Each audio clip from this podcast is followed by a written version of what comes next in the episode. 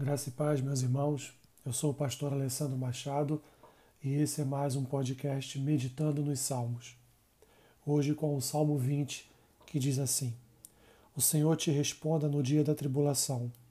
O nome do Deus de Jacó te eleve em segurança. Do seu santuário te envie socorro e desde Sião te sustenha. Lembre-se de todas as tuas ofertas de manjares e aceite os teus holocaustos conceda-te segundo o teu coração e realize todos os teus desígnios. Celebraremos com júbilo a tua vitória e em nome do nosso Deus hastearemos pendões. Satisfaça o Senhor a todos os teus votos. Agora, sei que o Senhor salva o seu ungido. Ele lhe responderá do seu santo céu com a vitoriosa força de sua destra. Uns confiam em carros, outros em cavalos nós, porém, nos glori gloriaremos em o nome do Senhor, nosso Deus. Eles se encurvam e caem. Nós, porém, nos levantamos e nos mantemos de pé. Ó Senhor, dá vitória ao Rei. Responde-nos quando clamarmos. Um salmo de oração comum, com um tom litúrgico, onde a Igreja pede a proteção de Deus sobre o Rei, concedendo-lhe sucesso na batalha. Nesta oração pelo sucesso do Rei, a congregação dirige-se ao rei, orando para que Deus responda às orações dele quando envolvido em alguma batalha. Deus está no meio do povo, sua presença está ali em Sião, e do seu santuário flui a sua bênção para o rei. Nos sacrifícios e holocaustos, Deus favorece seu servo, e na vitória concede-lhe seus desejos.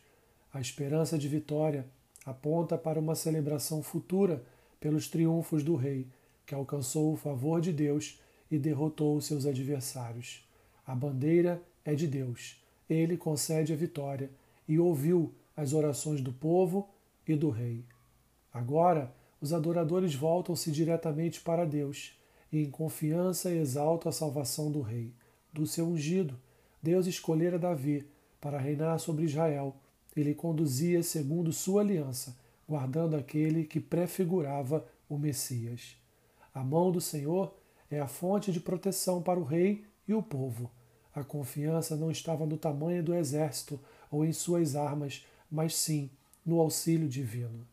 Enquanto nações se orgulham de seus exércitos e de seu poderio bélico, a Igreja exalta as obras de Deus e jubila por sua força.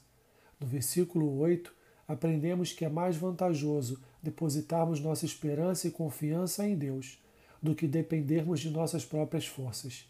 Quem assim procede cairá por sua própria soberba e presunção. Mas o povo de Deus se mantém de pé, porque seu sustento vem do Senhor. Por fim, o povo ora para que o Senhor venha conduzir o rei a vitórias, pois ele o ungiu para governar e proteger o seu povo. A minha oração, meus irmãos, é para que o Senhor proteja e guarde o Brasil. Oremos para que todos esses problemas que estão acontecendo, para que toda todos esses ataques que estamos sofrendo em nosso povo através de políticos iníquos, através de homens que não têm compromisso com o Senhor, e muito menos compromisso com o bem-estar do povo. Que tudo isso caia por terra e que Deus guarde esta nação, que Deus guarde este país, que Deus venha reinar sobre nós. Essa é a minha oração nestes dias. Que Deus te abençoe, rica e abundantemente. Amém.